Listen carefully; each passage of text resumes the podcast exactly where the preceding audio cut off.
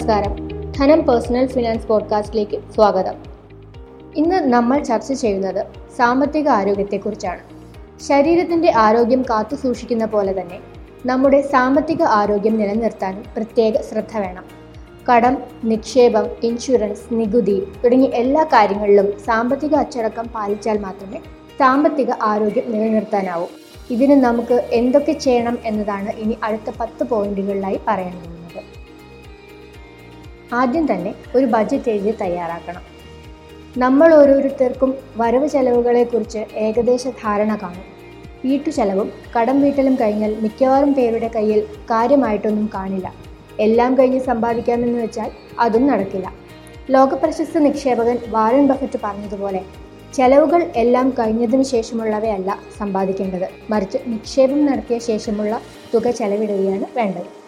സമാധാനമായി ഇരുന്ന് ചിന്തിച്ചാൽ പല ചെലവും അനാവശ്യമാണെന്ന് മനസ്സിലാകും. അത്തരം കാര്യങ്ങൾക്ക് മേലിൽ പണം ചെലവിടില്ലെന്ന് ഉറപ്പിക്കണം. അതിന് ഒരു ബജറ്റ് വേണം. കുടുംബാംഗങ്ങൾ ഒരുമിച്ച് വേണം ബജറ്റ് തയ്യാറാക്കുന്നത്. എല്ലാവരും അത് കൃത്യമായി പാലിക്കാൻ കൂട്ടുത്തരവാദിത്തം എടുക്കുകയും വേണം. രണ്ടാമത്തേത് കടം മാനേജ് ചെയ്യലാണ്. വായ്പ ഇന്ന് നിത്യജീവിതത്തിന്റെ ഭാഗമാണ്. വീട് വയ്ക്കാനോ വീട് വാങ്ങാനോ ഉള്ള വായ്പ ഒരു ആസ്തി സൃഷ്ടിക്കുന്നുണ്ട്. എന്നാൽ അനാവശ്യ കാര്യങ്ങൾക്കായി പണം ചെലവിട്ട് കടം വന്ന് കയറിയാൽ അത് സാമ്പത്തിക അടിത്തറ തന്നെ തകർക്കും. എന്തിനും ഏതിനും സ്വർണപ്പണയവും ക്രെഡിറ്റ് കാർഡും ഉപയോഗിക്കുന്നത് ഒഴിവാക്കുക. നിലവിലെ കടം കൃത്യമായി തിരിച്ചടയ്ക്കുക. അത്യാവശ്യമില്ലെങ്കിൽ ഈ വർഷം ഒരു വായ്പയും എടുക്കില്ലെന്ന് തീരുമാനിക്കുക. മൂന്നാമതായി ഒരു സാമ്പത്തിക ലക്ഷ്യം വേണം. കാർ വാങ്ങണം വീട് വയ്ക്കണം മക്കൾക്ക് നല്ല വിദ്യാഭ്യാസം കൊടുക്കണം എന്നിങ്ങനെ ഒരുപാട് ആഗ്രഹങ്ങൾ നമുക്കുണ്ടാവും. ഇതിൽ ഓരോ സാമ്പത്തിക ലക്ഷ്യവും കൃത്യമായി എഴുതി വെക്കണം. അത് എങ്ങനെയാണ് നിങ്ങൾ നേടിയെടുക്കാൻ ഉദ്ദേശിക്കുന്നത് എന്നുകൂടി കുറിച്ചു വെക്കണം. ഉദാഹരണത്തിന് അതിനുവേണ്ടി എത്ര തുക എങ്ങനെ എവിടെ നിക്ഷേപിക്കണമെന്ന് കണ്ടെത്തുക. എത്രമാത്രം റിസ്ക് എടുക്കാനാകുമെന്ന് വിലയിരുത്തി മാത്രം നിക്ഷേപം നടത്തുക.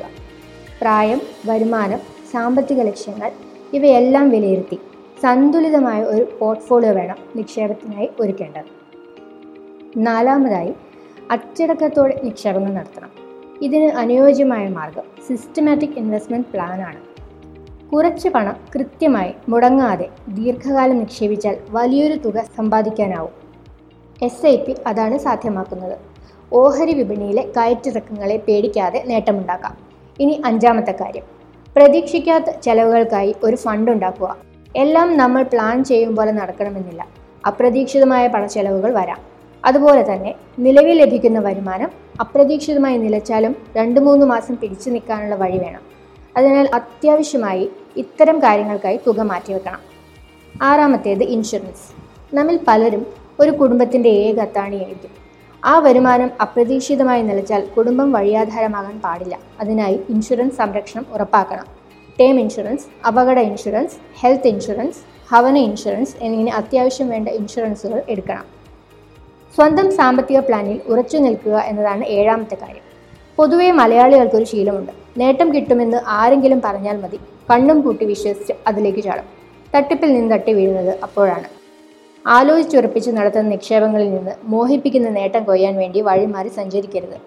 നമുക്ക് ചുറ്റിലുമുള്ളവർ പലതരത്തിൽ പണമുണ്ടാക്കുന്നുണ്ടാവാം. അത് അനുകരിച്ച് ആ വഴി പോയാൽ നമുക്ക് നേട്ടമുണ്ടാക്കാനാവുമെന്ന് ഉറപ്പില്ല.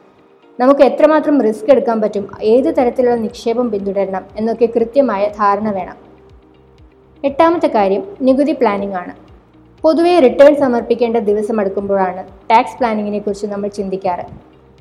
ആ സമയം നമ്മുടെ സാമ്പത്തിക ലക്ഷ്യത്തെക്കുറിച്ചൊന്നും ചിന്തിക്കാതെ നികുതി ലാഭിക്കാനുള്ള എന്തെങ്കിലും വഴിയാവും തിരഞ്ഞെടുക്കുക. ഇതുകൊണ്ട് പ്രത്യേകിച്ച് മെച്ചമൊന്നും ഉണ്ടാകാറില്ല അത് ഒഴിവാക്കാൻ മുൻകൂട്ടി നികുതി പ്ലാനിംഗ് നടത്തുക. പ്ലാൻ എന്തായാലും ഇടയ്ക്കിടയ്ക്ക് പുനഃപരിശോധിക്കണമെന്നാണ് അടുത്തതായി ഓർക്കേണ്ട ഒരു കാര്യം. ചില നിക്ഷേപ മാർഗങ്ങളിൽ നിന്ന് നമ്മൾ വിചാരിക്കുന്ന പോലെ നേട്ടം കിട്ടണമെന്നില്ല. അപ്പോൾ അതിനു പകരം മറ്റൊരു രീതി കണ്ടെത്തണം. ഇതൊക്കെ കൃത്യമായി അറിയാനും ചെയ്യാനും നമ്മുടെ നിക്ഷേപ പ്ലാനുകൾ കൃത്യമായ ഇടവേളയിൽ പുനഃപരിശോധിക്കണം. വേണ്ട മാറ്റങ്ങളും വരുത്തണം. വിദഗ്ധരുടെ സേവനം തേടുക എന്നതാണ് പത്താമത്തെ പോയിന്റ് രോഗം വരുമ്പോൾ സൂപ്പർ സ്പെഷ്യാലിറ്റിയിലേക്ക് ഓടുന്നവരാണ് നമ്മൾ. പക്ഷേ സാമ്പത്തിക ആരോഗ്യത്തിന്റെ കാര്യത്തിൽ വിദഗ്ധരെ സമീപിക്കാൻ ആരും തയ്യാറല്ല. ഓരോ വ്യക്തിയുടെയും വരവ് ചെലവും കടബാധ്യതയും സാമ്പത്തിക ലക്ഷ്യങ്ങളും ആസ്തികളുമെല്ലാം കൃത്യമായി വിശകലനം ചെയ്ത് ശരിയായ മാർഗനിർദ്ദേശം നൽകാൻ കഴിയുന്ന പ്രൊഫഷണലുകൾ ഇപ്പോൾ ഏറെയുണ്ട്.